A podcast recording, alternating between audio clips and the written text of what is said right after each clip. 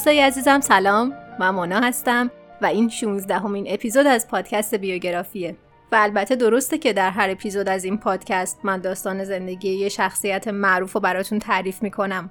اما امروز می‌خوام داستان زندگی دو نفر رو براتون بگم. یه زوج جوون عاشق اما خب جانی و آدم کش. تقریبا صد درصد مطمئنم که قبلا اسم بانی و کلاید به گوشتون خورده. حتی ممکنه که یه سری فیلم ها و سریالایی هم دربارهشون دیده باشین.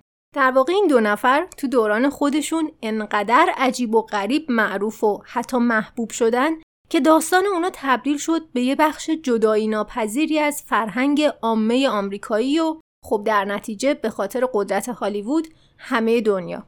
خب طبیعی هم هست که هالیوود به یه همچین داستانی توجه نشون بده.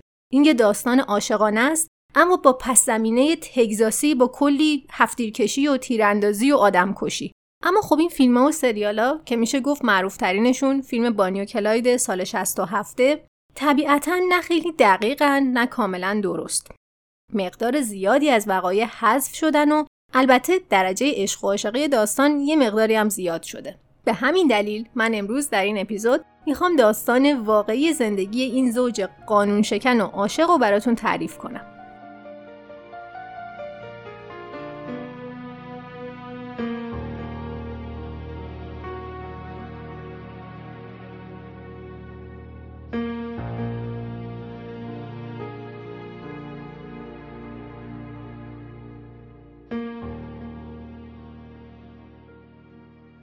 در طول سال 1932 و همینطور نیمه اول سال 33 یک گروه گانگستری کوچولوی بی اهمیت وجود داشت به اسم گنگ برو که بیشتر توی شهرهای اطراف دالاس فعال بودن. اونا تقریبا اصلا برای پلیس تگزاس که کلی سرش با انواع و اقسام جنایت های عجیب و غریب گرم بود حتی مهمم نبودن. از بین مردم هم خب طبیعتا هیچ کس اونا رو نمیشناخت. اما یه حمله ناگهانی و حتی جالبه که اشتباهی پلیس به یه آپارتمانی توی میزوری توی آوریل 33 همه چیزو برای همیشه عوض کرد. اون روز پلیس به یه آپارتمانی حمله کرد به هوای اینکه توش قاچاقچی های الکل قایم شدن. اما خب اون خونه در واقع جایی بود که گنگ برا توش قایم شدن و اصلا هم تو کار قاچاق الکل نبودن. به هر حال یه سری تیراندازی اتفاق افتاد و جنایتکارا فرار کردن و دو تا افسر پلیس هم البته کشته شدن. تا اینجای داستان اصلا مهم نبود. اتفاق مهم این بود که اونا یه سری وسیله از خودشون توی اون آپارتمان جا گذاشتن. بین اونا یه حلقه فیلم عکاسی بود که هنوز چاپش نکرده بودن. توی اون فیلم پر بود از عکسای اعضای گنگ که به دوربین لبخند می‌زدن و جلوی ماشینشون فیگور می‌گرفتن و پوز اسلحه هاشونو می‌دادن. خب این یه چهره ای از یه گروه خلافکار بود که آمریکا اصلا تا به اون روز ندیده بود. همین عکسا بود که گنگ برا رو خیلی معروف کرد. اما دو تا از اعضا بیشتر از همه توجه ها رو به خودشون جلب کردن. بانی پارکر و کلاید برو. به خصوص یه عکس خیلی جالب از بانی در حالی که یه اسلحه بزرگ توی دستشه و یه سیگارم گوشه لبش تبدیل شد به یه نماد. اون عکس تقریبا توی صفحه اول همه روزنامه های کشور چاپ شد. اما سوالی که پیش میاد اینه که اصلا چه چیزی درباره بانی و کلاید انقدر جالب بود؟ چرا ناگهان انگار همه مردم آمریکا ذهنشون درگیر این دو نفر شد خب بعضی اعتقاد دارن که داستان خیلی ساده باز هم فقط مسئله زمان درست مکان درسته به خاطر رکود بزرگ آمریکایی زیادی برای منحرف کردن ذهنشون از واقعیت های تلخ زندگی واقعی اطرافشون به انواع رسانه ها رو آورده بودن. تقریبا تنها سرگرمی اونا خوندن درباره ستاره های سینما و کارهای بی ربط ورزشکارا و بله حتی انواع و اقسام گانگسترا و خلافکارا بود. اما از بین همه این آدمای معروف هیچ کدوم به اندازه بانی و کلاید معروف نشدن. داستان اونا انقدر رومانتیک توی رسانه ها تعریف می‌شد که انگاری که اصلا یه جور داستان پریانه. همه چیز تو روز 24 مارچ 1909 نزدیکی های دالاس در جنوب شرقی تگزاس شروع شد. جایی که کلاید بارو توی یه خانواده فقیر کشاورز به دنیا اومد. اما زیاد طول نکشید که یه خشکسالی شدید مزرعهشون رو نابود کرد و پدر و مادرش همراه با 6 تا بچهشون از جمله کلاید کوچولو بار و بندیلشون رو که تقریبا هیچی هم نبود جمع کردن و به شهر دالاس رفتن. کلاید از همون اول عاشق موسیقی بود. اون عادت داشت یه گیتار کهنه رو پشت مزرعه قدیمیشون می‌زد و بعدم به خودش یاد داد که ساکسیفون بزنه. اون تا آخر عمرش هم این کار رو ادامه داد تا جایی که حتی بعد مرگشون یه ساکسیفون از توی ماشین معروفشون بیرون آوردن. کلاید از طرف دیگه عاشق نیروی دریایی آمریکا بود. اون حتی یه تتوی یو هم روی بازوش داشت. اگرچه هرگز توی نیروی دریایی خدمت نکرده بود. اون وقتی که نوجوان بود واقعا سعی کرد که برای خدمت ثبت نام کنه. اما به خاطر مسائل پزشکی ردش کردن. ما نمی‌دونیم که دلیل اصلی چی بوده. اما احتمالش وجود داره که اون هنوز با عوارض بیماری شدیدی که توی بچگی گرفته بوده دست به گریبان بوده. بیماری که احتمالا یا تب زرد بوده یا مالاریا. اما خب هر که زمان میگذشت و اون بیشتر با برادر بزرگترش آیون و دوستای آیون زمان میگذرون انگار که همه برنامه های درستکارانش هر روز بیشتر از روز قبل کمرنگ می شدن. آیون اساسا هیچ قصدی برای اینکه درست و حسابی زندگی کنه نداشت. اون همون تو بچگی مدرسه رو ول کرده بود و تازه نوجوان که بود شروع کرد به خلاف کردن. با راهنمایی آیون کلایدم شروع کرد به خلافای کوچیک مثل های کوچیک و بی اهمیت. وقتی که توی 17 سالگی برای اولین بار دستگیر شد، گزارش ها می‌گفت که اون به خاطر دزدی اتومبیل دستگیر شده. اما واقعیت این بود که اون فقط موفق نشده بود ماشینی رو که اجاره کرده بود سر وقت برگردونه. آخر سر آژانس ماشین دست از شکایتش کشید و آزادش کردن.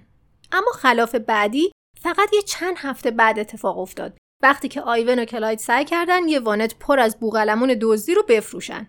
از اینجا به بعد دیگه کلاید زندگی جنایتکارانه خودش رو کاملا پذیرفته بود.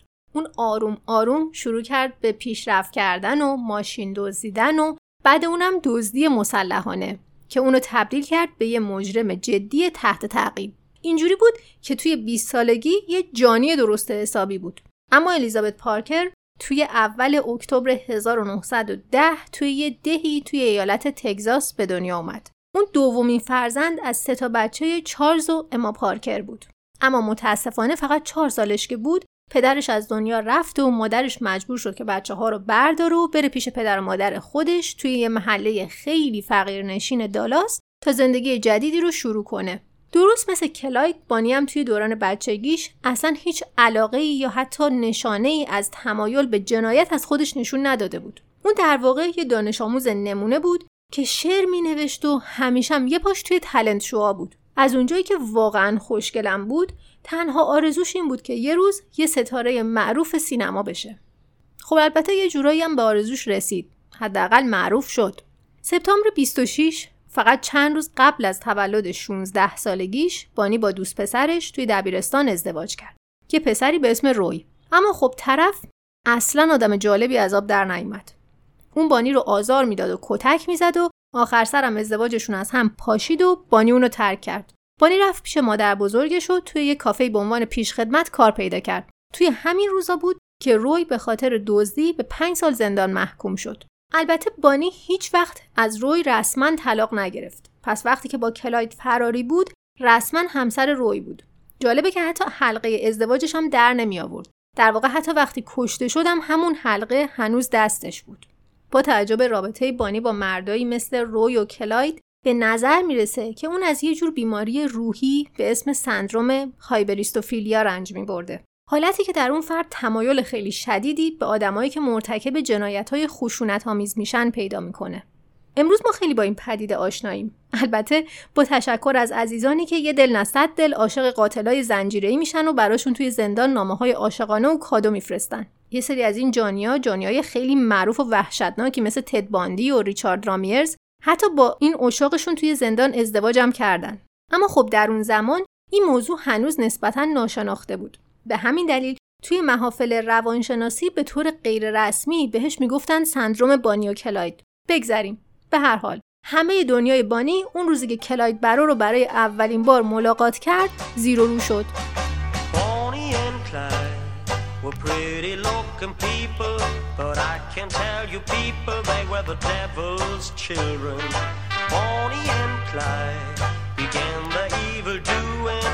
Lazy afternoon down Savannah Way.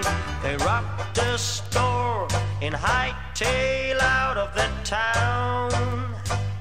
Could clean their way in a stolen car and wait until the heat died down.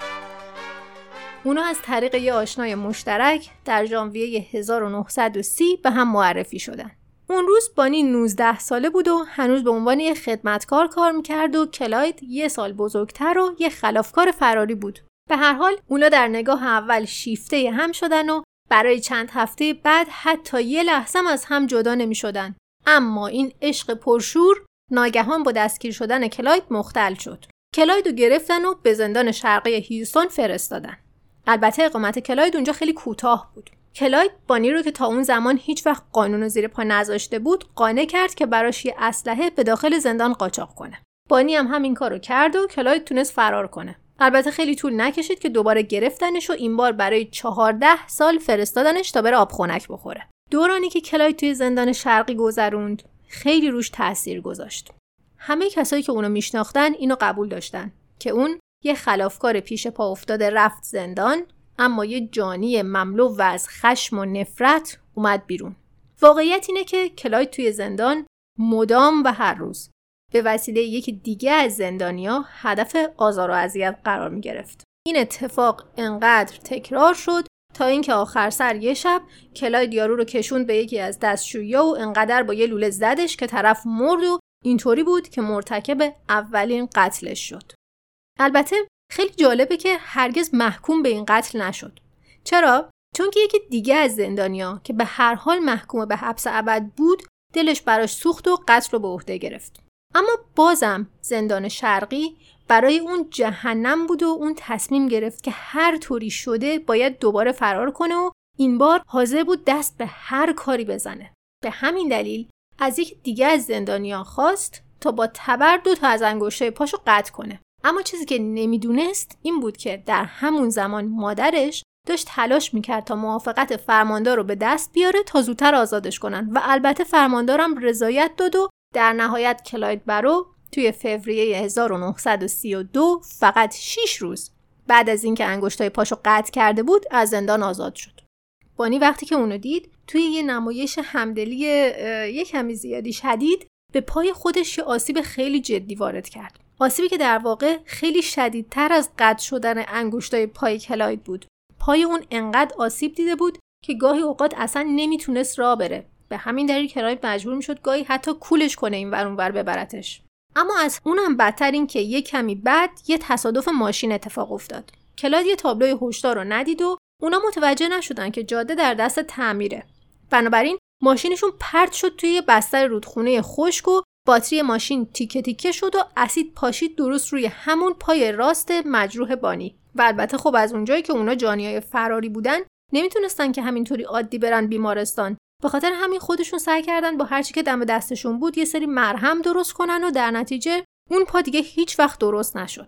توی اون دورانی که کلاید توی زندان شرقی زندانی بود با یه زندانی دیگه به اسم رلف به خاطر نفرت مشترکشون از زندان خیلی دوست شده بود. اونا به هم قول داده بودن که یه روزی برمیگردن و به زندان حمله می‌کنن و همه زندانبانا رو می‌کشن و بقیه زندانیا رو آزاد می‌کنن و اینطوری انتقامشون رو می‌گیرن. رالف یه چند ماه بعد از کلاید از زندان آزاد شد. حالا هر دو تا دوست آزاد بودن. اونا همدیگر رو پیدا کردن و یه gang تشکیل دادن. همراه با بانی پارکر و یکی دیگه از دوستای کلاید به نام ریموند همیلتون. این در واقع ورژن اورژینال gang بارو بود. اونا حالا با انرژی و علاقه شروع کردن به دزدی. بانی تا قبل از این هرگز هیچ نشونه یا تمایلی به قانون شکنی از خودش نشون نداده بود. اما از طرف دیگه هیچ وقتم کارا یا نظرات کلاید رو زیر سوال نمی برد. هر کاری که کلاید می‌گفت اون فقط به سادگی انجام می‌داد. بعدها یه سری از اعضای گنگ که جون سالم به در برده بودن مدام به این موضوع اشاره می‌کردن که بانی کاملا تحت فرمان کلاید بوده و خب جالبه که این در تضاد کامل با تصویریه که هالیوود توی فیلماش از بانی ساخته. توی خیلی از فیلمها دیدیم که اونا بانی رو یه قانون چکن جانی و حتی در بعضی موارد مسترمایند اصلی پشت همه کارهای گنگ برو معرفی می‌کنن. توی خیلی دیگه از فیلم گنگ برا رو به عنوان سارقای عجیب غریب حرفه‌ای بانک نشون میدن. در حالی که در واقعیت اونا هدفهای کوچیک و کم دردسر رو انتخاب می‌کردن. اگه خیلی ساده بخوام بگم اونا فقط یه مشت بچه بودن که آفتاب لگن میدزدیدن هدفهای اونا معمولا سوپرمارکت و پمپ بنزین و اینجور جاها بود اگرم بانکی رو انتخاب می‌کردن معمولا یه ساختمون داغون توی یه شهر دور افتاده بوده.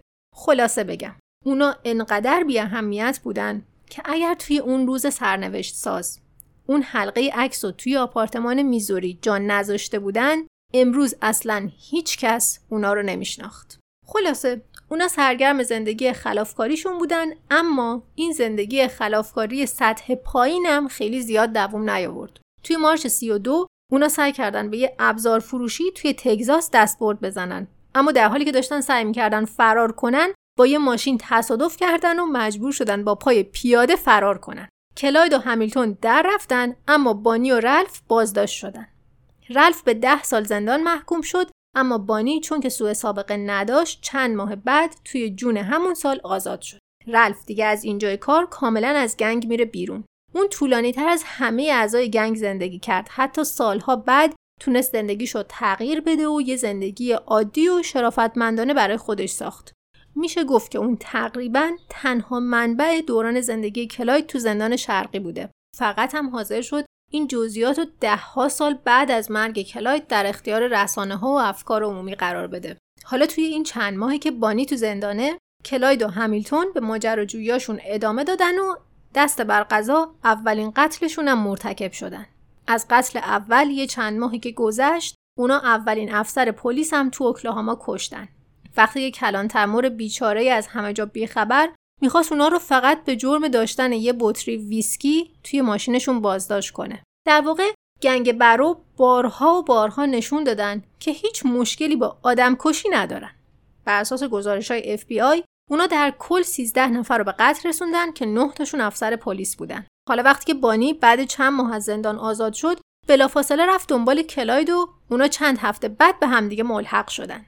هرچند که گزارش ها نشون میده که بانی هیچ وقت کسی رو نکشت و حتی اصلا هم با خودش حمله می‌کرد اما در این مرحله اون به خوبی می‌تونست ببینه که کلاید شروع کرده خیلی خونسرد آدم کشتن اما اون اصلا به روی خودش هم نیاورد و نسبت به این موضوع کاملا بیتوجه بود.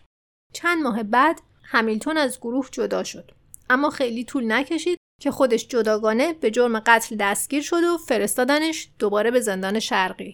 اما خب خیلی زود مرد جوان دیگه ای توی گنگ جای همیلتون رو گرفت. ویلیام دنیل جونز که معروف بود به دیکن. اون از بچگی خانواده برا رو میشناخت و کلاید براش یه جور الگو بود. هرچند وقتی که به گنگ ملحق شد تازه 16 ساله بود اما اصلا و ابدا با اسلحه مشکلی نداشت. تو سال 33 برادر بزرگه کلاید با کم از زندان آزاد شد و خیلی زود به اونا ملحق شد. همراه خودش همسرش بلانش هم برداشت آورد. حالا این پنج نفر با هم در واقع اون ورژن معروف گروهن که رسانه ای شد. یه کمی که از به هم ملحق شدنشون گذشت اون روز حمله به آپارتمان میزوری اتفاق افتاد. حالا ناگهان توجه همه به اونا جلب شده بود البته این موضوع یه جورایی هیجان کار رو برای اونا می‌برد بالا اما خب از طرف دیگه طبیعتا حالا که عکساشون تو صفحه اول همه روزنامه‌های کشور چاپ شده بود زندگیشون به مراتب سختتر شده بود. اونا دیگه نمی‌تونستن توی موتلا اقامت کنن یا توی رستورانا غذا بخورن. مجبور بودن توی ماشین بخوابن یا تو بیابونا یه جای یه کمپی بزنن. بدتر از همه این که تو ماه می همون سال FBI هم افتاد دنبالشون چون مثلا یه سری مدارکی به دست آورده بود که اونا یه ماشین رو به طور غیرقانونی از مرزای ایالتی مثلا عبور دادن. حالا که پلیس جدی جدی دنبالشون افتاده بود یه چند باری بد جوری نزدیک بود گیر بیفتن. و البته همه اونا هم به درگیری و شلیک و بکش بکش ختم شد. اولین حادثه تیراندازی توی آوریل بود که اتفاق افتاد و دو تا افسر پلیس هم کشته شدن. حادثه دوم دو ماه بعد توی جولای اتفاق افتاد. اون روز هیچ کسی کشته نشد اما باک به طرز وحشتناکی زخمی شد. فقط چهار روز بعد درگیری بعدی اتفاق افتاد و باک دوباره گلوله خورد و این بار هم خودش هم همسرش دستگیر شدن. باک فقط یه چند روز بعد به خاطر جراحتاش مرد و بلانش به ده سال حبس محکوم شد البته اون فقط 6 سال حبس کشید و از زندان آزاد شد اسمش رو عوض کرد و با یه مردی به اسم ادی فریزر ازدواج کرد و یه زندگی جدید رو شروع کرد و تو سال 88 تو سن 77 سالگی هم از دنیا رفت. بعدش نوبت دیکن جونز همون جوونک 16 ساله بود. در طول یه درگیری اونو بانی تونستن به سختی پشت یه بوته چیزی قایم بشن. بانی فکر می‌کرد که کلاید کشته شده و خیلی ناراحت و عصبی بود. حالا تازه وسط این ماجراها این دوتا اصلا هم نداشتن. بانی کاملا آماده بود که با کلاید عزیزش بمیره. اما خب کلاید خیلی هم زنده بود و خودش به اونا رسوند و با همدیگه در رفت. بعد از این واقعه بود که دیکن مطمئن شد که تا وقتی که پای بانی و کلاید در میونه تنها راه خارج شدن از این وضعیت گلوله و مرگه. البته دیکن اون زمان زیر سن قانونی بود و شدیدن هم به کلاید وفادار بود. اما خب اصلا هیچ برنامه برای مردن پیش از موعد نداشت. به همین دلیل دیکن هم از اونا جدا شد. خب حالا اینجا دو تا داستان وجود داره که چطوری این اتفاق افتاد. ورژن اول اینه که اونا دوستانه از هم جدا شدن. حتی کلاید اونو راهنماییش کرد و بهش گفت که اگه دستگیر شد همه چیزو بندازه گردن اونو باک و خودشو نجات بده. ورژن دوم میگه که اصلا هم اینطوریا نبود. اون ماشین رو برداشت ببره بنزین بزنه دیگه برنگشت. به هر حال وقتی که تنها شد از اونجا که کلا بچه باهوشی نبود برگشت خونهشون و اونجا بود که شناسایی و بازداشت شد. دیکن به 15 سال حبس محکوم شد اما اونم بعد 6 سال آزاد شد. بعد از آزاد شدن زندگی تقریبا ساکت و ناشناسی رو گذروند تا اینکه تو سال 67 فیلم معروف بانی و کلاید اومد بیرون. فیلمی که باعث شد دوباره توجه ها به سمت داستان اونا جلب بشه. دیکن هم از این شرایط استفاده کرد و با مجله پلی بوی یه مصاحبه جنجالی کرد درباره زندگی در فرار با بانی و کلاید و به نظر می رسید که از این شهرت تازش حسابی لذت می‌بره. اما خب زیاد نتونست از این شهرتش استفاده کنه چون یه کمی بعد توی یه مشاجره با شاتگان به شلیک کردن و کشتنش. خب حالا دست آخر اون دوتا با هم تنها شده بودن. البته حتما از این موضوع خیلی خوشحال بودن اما خب طبیعتا یه سری مشکلاتی هم سر راشون قرار می گرفت حالا که کلاید تنها بود مجبور بود به هدفهای کوچیکتر حمله کنه در حالی که بانی به خاطر جراحت پاش حتی نمی‌تونست به عنوان راننده موقع فرار بهش کمک کنه. پس دست آخر کلاید تصمیم گرفت کاری رو بکنه که سالها بود رویاشو داشت. حمله به زندان شرقی. We're thieves and the sinners are. Wanted by the law, by the fans even more. Cause we're the kind of villains everybody roots for. You'll never take us down alive. You better cock your guns for Bonnie and Clyde.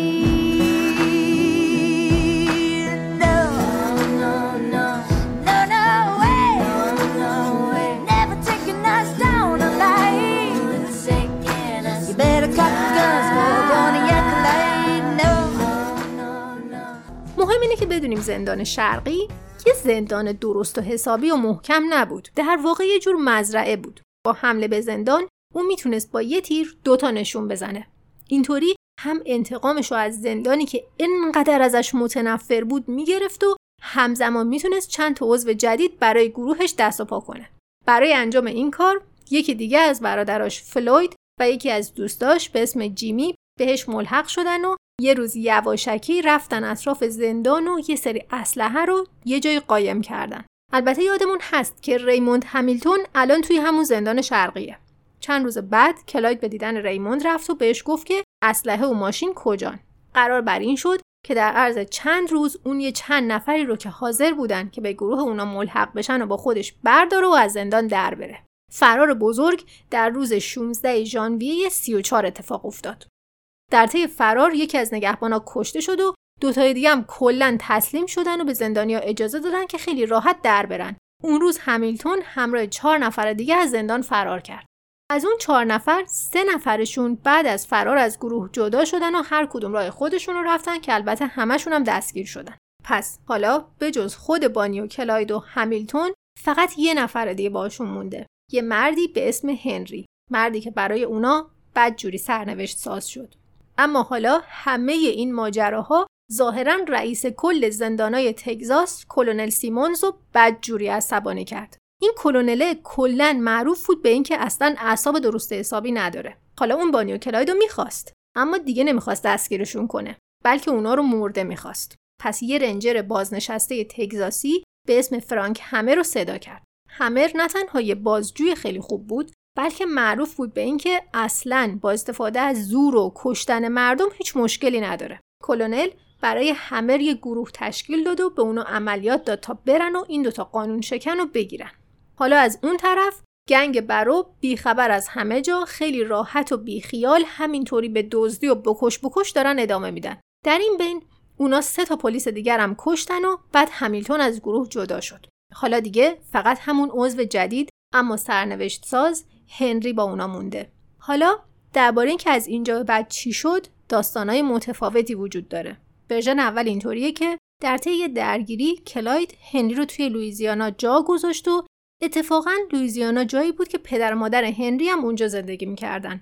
گفته میشه که پلیس رفت پدر هنری رو بهش پیشنهاد کردن که در عوض تحویل دادن بانی و کلاید هنری می‌تونه از مجازات اعدام بخشیده بشه. ورژن دیگه میگه که خود هنری بود که رفت پیش پلیس و این پیشنهاد رو مطرح کرد تا بخشیده بشه. به هر حال هر کدوم که بود برای اونا تله گذاشتن. توی 23 می 1934 حوالی 9 صبح بانی و کلاید داخل یه ماشین فورد دزدی بودن و داشتن بیخیال به سمت محل اقامت هنری توی جاده های مزخرف تگزاس برای خودشون میروندن و خوشحال بودن. اما چیزی که نمی‌دونستن این بود که فرانک همه رو مرداش توی بوته های اطراف جاده منتظرشون بودن. پدر هنری ماشین رو کنار جاده پارک کرده بود و وانمود می‌کرد که ماشینش خراب شده. برای اینکه کلاید ماشین رو نگه داره و باش حرف بزنه. وقتی که کلاید ماشین رو نگه داشت گروه ضربت بیرون ریختن و چنان به ماشین شلیک کردن که قشنگ مثل آبکش شد اون روز 6 تا افسر اونجا بودن. هر کدوم یه شاتگان یه رایفل اتوماتیک و یه پیستول داشتن. اونا همه گلوله های همه این اسلحه ها رو به سمت ماشین اونا خالی کردن. کلاید اما به روندن ادامه داد. ولی یه کمی جلوتر ماشین چپ کرد و افتاد بیرون جاده. اما اونا همینطور به شلیک کردن به ماشین ادامه می‌دادن. بانی و کلاید مرده بودن. بعد جوری هم مرده بودن. واقعا دلیل یه همچین رفتاری برای خود من عجیبه. تنها چیزی که به ذهنم می‌رسه اینه که یا به شدت از اونا میترسیدن که همچین کاری کردن یا به شدت ازشون متنفر بودن. واقعا یه مش رنجر تگزاسی برای گرفتن دوتا بچه که یکیشون هم یه دختره که تازه یه پا هم نداره نیازی به آبکش کردن ماشین نداشتن. اما خب به هر حال وقتی که پلیس ماشین رو آورد داخل شهر در حالی که هنوز جنازه ها داخلش بود مردم شهر همه اونجا جمع شده بودن و خیلی ناراحت بودن. روز مراسم تدفین ده ها هزار نفر در مراسم حضور پیدا کردند که در واقع نشون دهنده اوج علاقه و توجه مردم به این دوتا قانون شکن جوون بود اون دوتا برای همیشه تو خاطره مردم آمریکا و البته فرهنگ آمریکایی باقی موندن حتی می‌دونم باورش براتون سخته اما ماشینشون همین الان توی ایالت نوادا داخل یه موزه و ده ها بار در اطراف کشور توی نمایشگاه های مختلف به نمایش گذاشته شده. در واقع میشه گفت که اون ماشین فورد دزدی یکی از معروفترین اتومبیل‌های کشور آمریکاست.